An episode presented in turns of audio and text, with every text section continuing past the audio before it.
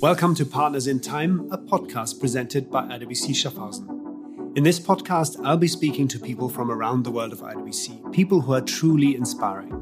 We'll be speaking to them about how they got where they are today, what are some of the challenges on the way they've had to overcome, and what is so unique about their journey. And in the end, maybe we'll also figure out a little bit what their secret recipe's been for success and share that with you. My name is Chris Grainger. I'm the host of this podcast and the CEO of IWC Schaffhausen. Now, I've been with the brand since 2006, and my journey has been quite unique. From being an architectural designer to CEO across many of the stations that define this unique brand in the world of watchmaking. Every so often, we're going to take a look behind the scenes of IWC and feature some of the unique personalities and their skills and passions that bring all of the technical content and all of the creativity into our mechanical watches. For those episodes, I'll be supported by our special co host, Paul Ripke, social media icon and a dear friend of the brand.